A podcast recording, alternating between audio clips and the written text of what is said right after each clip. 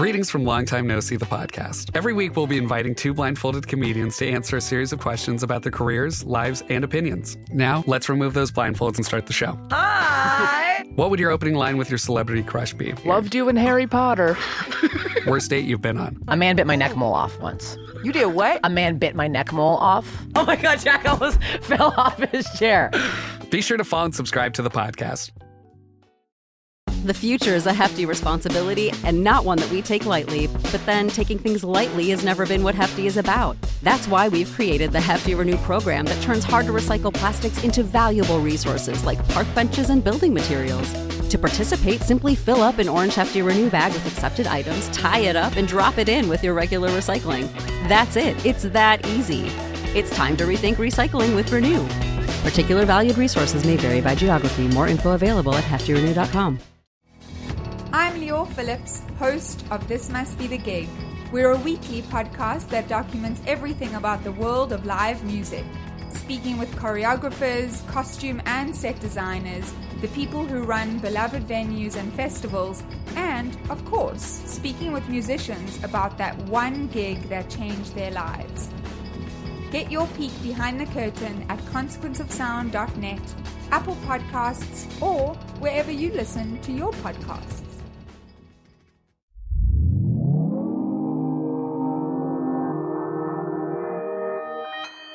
Consequence Podcast Network.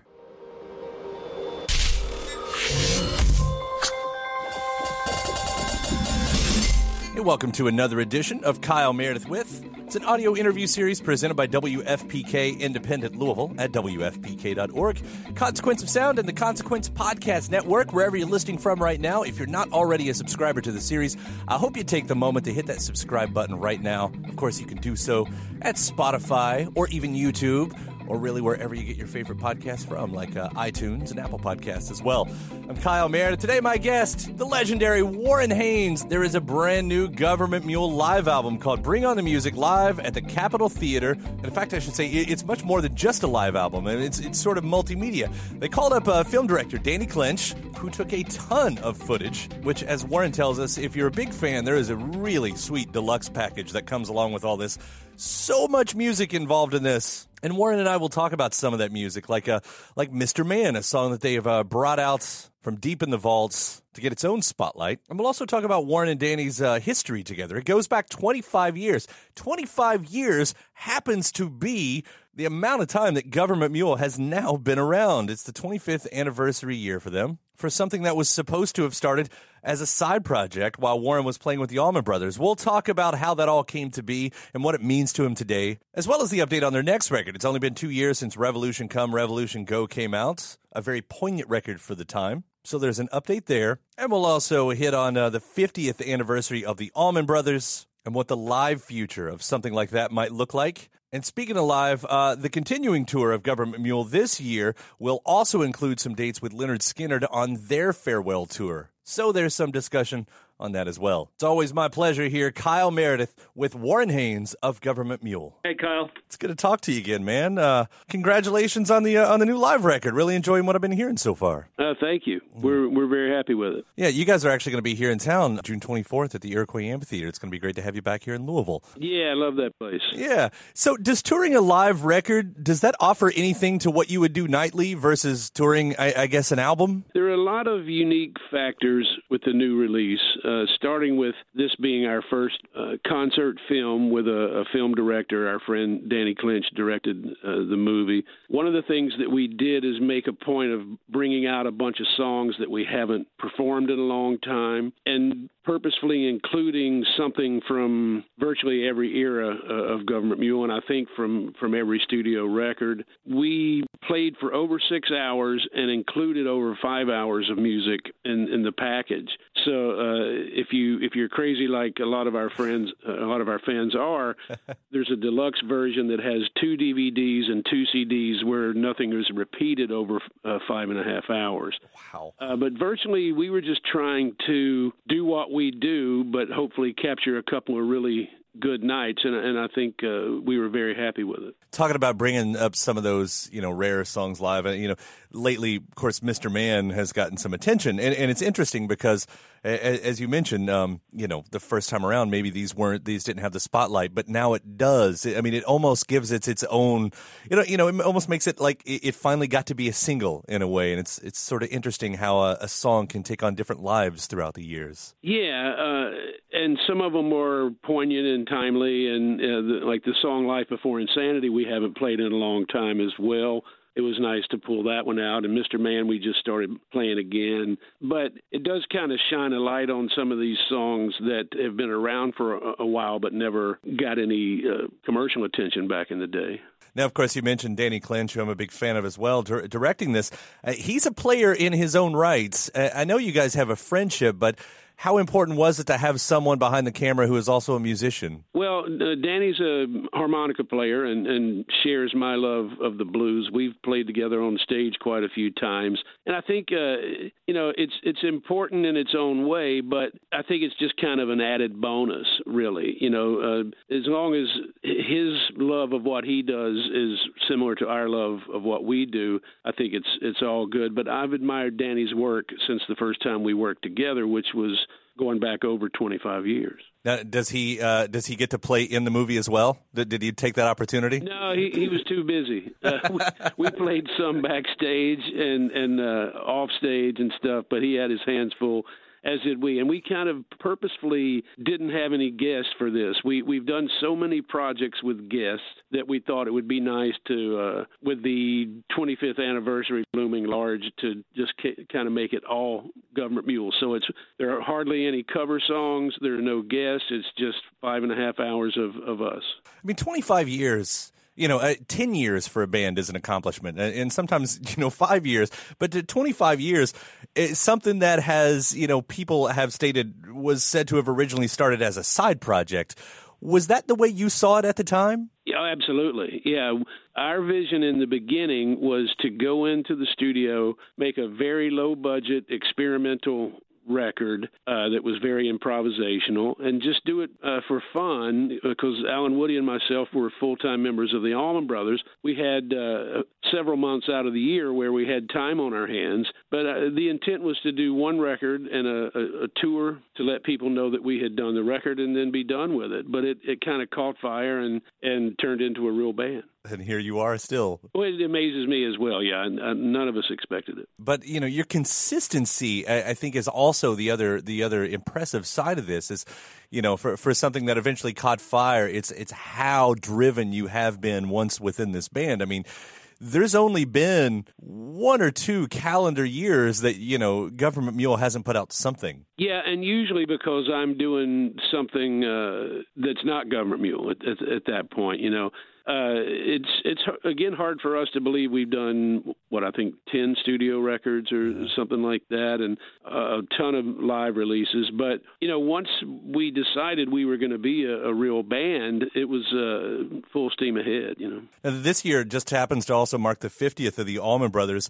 Is there a live version that will exist in the future um, in, in any sort of tributes? I don't foresee any live version, any touring entity uh, in the future. You know, I, I could see some sort of uh, tribute show or something happening, but uh, nothing that we've kind of planned or agreed upon at, the, at this point. But you know, I, I think that ended in 2014. Right. Well, I know it's a, just been a, you know, we are talking about the consistency. It's only been a two years since the last record, which, by the way, you and I, that's the last time you and I talked, and I was such a big fan of that Revolution Come, Revolution And go record. Is there an update on the next record? Because you know, with with some of these songs that you're pulling back up being timely again, I, I, sort of wonder if that's on your mind that that style of things. Yeah, we've been thinking a lot about the beginning stages uh, of Government Mule, and and a lot of the stuff that I've been writing kind of harkens back to to some of that stuff, but also some of the stuff I've been writing is completely different from anything we've done. So it's hard to say. Uh, you know, we're not at that stage yet, but uh, we're thinking uh, largely about what the, the first record on the other side of 25 years is going to be. Right. Do you call that chapter two, or is that are we long past chapter two? I think we just did the forward, and now we're at chapter one.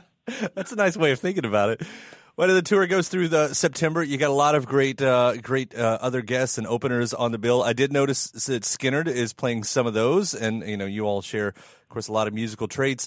What's your relationship with that band these days? Well, we've known each other uh, a long, long time and played together quite a few times. There were a handful of shows with the Allman Brothers and, and Skynyrd, and a handful of shows in the past with Mule and Skynyrd. And I was part of their tribute concert at the Fox Theater uh, in Atlanta. We're excited to do a, a handful of dates on, on this tour because it, it, it's the, the last tour for them and, and the end of an era. Uh, so it should be a lot of fun. Well, I, am looking forward to catching at least the one here. I know we don't have uh, the Skynyrd on the bill, but uh, but seeing seeing the Mule back in town is always really really exciting. And again, uh, June 24th at the Iroquois Amphitheater. Warren, it's been a pleasure to talk to you. And again, congrats on this uh, this live album with Bring On the Music. Uh, it's it's been a whole lot of fun hearing it. Thank you. My pleasure. All right, take care. All right. Big thanks. Warren Haynes, Government Mule's new live album is called Bring On the Music, live at the Capitol Theater. Now, as I mentioned in the uh, in the interview, there it was back in 2017, the last time I talked to Warren Haynes, when Government Mule had just released that record, "Revolution Come, Revolution Go." Now, it was the first after their 20th anniversary celebrations, giving them a really uh, clean slate to try out new sounds and directions, which is what Mr. Hayes and I got to talk about. Nice little bonus edition here. It's part two of Kyle Meredith with Government Mule. Hello from Louisville. How are you? Good. How are you? I'm well. It's good to be talking to you, especially about this new Government Mule record. I thought we'd start with that title, "Revolution Come, Revolution Go." That's uh, not exactly a ringing endorsement. Uh, well, it's it's not a ringing endorsement of our political system in general. I think uh, you know it seems like uh, one administration comes along, makes some changes, the next one comes along and negates them all, but very little actually gets done. Right. So, and it's a little tongue in cheek too. You know, like. Uh, let, let's see some change that comes along and stays a while. Right. And I know you've talked about this being more than just a political record, although, you know, coming out with Stone Cold Rage is a great song. What I read in the bio that kind of caught me was that you said this is territory that Government Mule has never explored before. And, and what exactly did you mean by that? Well, not the. Uh, the lyrical message and the the political st- stuff because we've always gone there. Mm-hmm.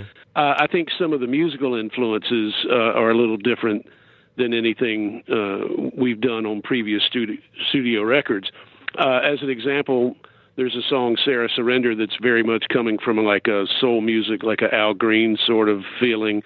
There's a song called uh, uh, "Traveling Tune" that's a little more country rock than anything we've done before. It kind of reminds me of the Marshall Tucker Band. Obviously, has some Allman Brothers influence as well but a, a little more on the countryside of Southern rock than anything Government Mule has done in the past. We want every record to kind of go somewhere different.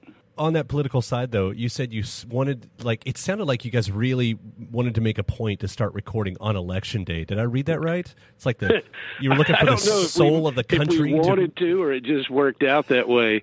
But we we did start recording on election day and it was uh rather poignant, I would say. Yeah, I mean that's what I was thinking. Like you, you know, the soul of the country, or or maybe the resistance. I don't know, just gets absorbed into these songs. Yeah, and you know, uh, like everybody else, whether you were on uh, the the Democrat side or the or the Republican side, most everybody thought that Trump was going to lose, whether you were a supporter or a, a, a non-supporter, and we were no uh, no exception. We, you know, as we're setting up and getting sounds and starting to uh, deal with the preliminary stages of recording and every now and then glancing at the news going hmm that's that's a little odd. The few songs that have political uh, connotations were written before the election so they kind of took on a little bit of a different perspective especially stone cold rage that uh, you mentioned.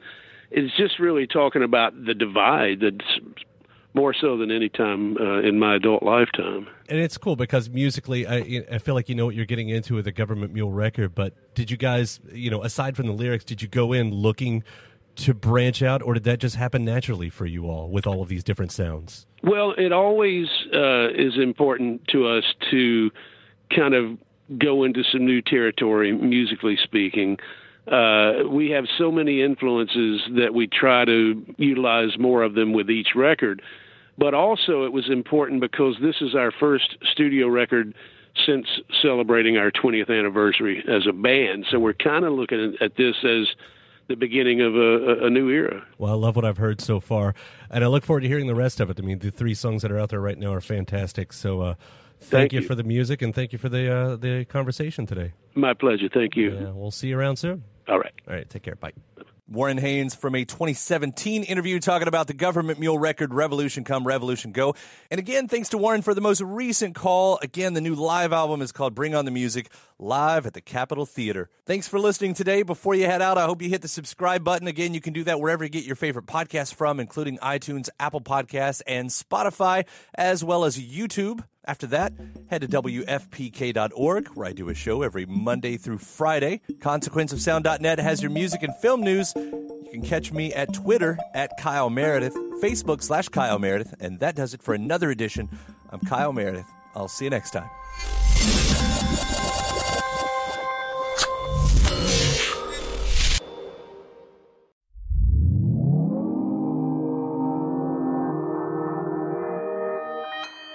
Consequence Podcast Network. When you need mealtime inspiration, it's worth shopping Kroger, where you'll find over 30,000 mouthwatering choices that excite your inner foodie. And no matter what tasty choice you make, you'll enjoy our everyday low prices, plus extra ways to save, like digital coupons worth over $600 each week. You can also save up to $1 off per gallon at the pump with fuel points. More savings and more inspiring flavors make shopping Kroger worth it every time. Kroger, fresh for everyone. Fuel restrictions apply. When you need mealtime inspiration, it's worth shopping Kroger, where you'll find over 30,000 mouthwatering choices that excite your inner foodie. And no matter what tasty choice you make, you'll enjoy our everyday low prices, plus extra ways to save, like digital coupons worth over $600 each week. You can also save up to $1 off per gallon at the pump with fuel points. More savings and more inspiring flavors make shopping Kroger worth it every time. Kroger, fresh for everyone. Fuel restrictions apply.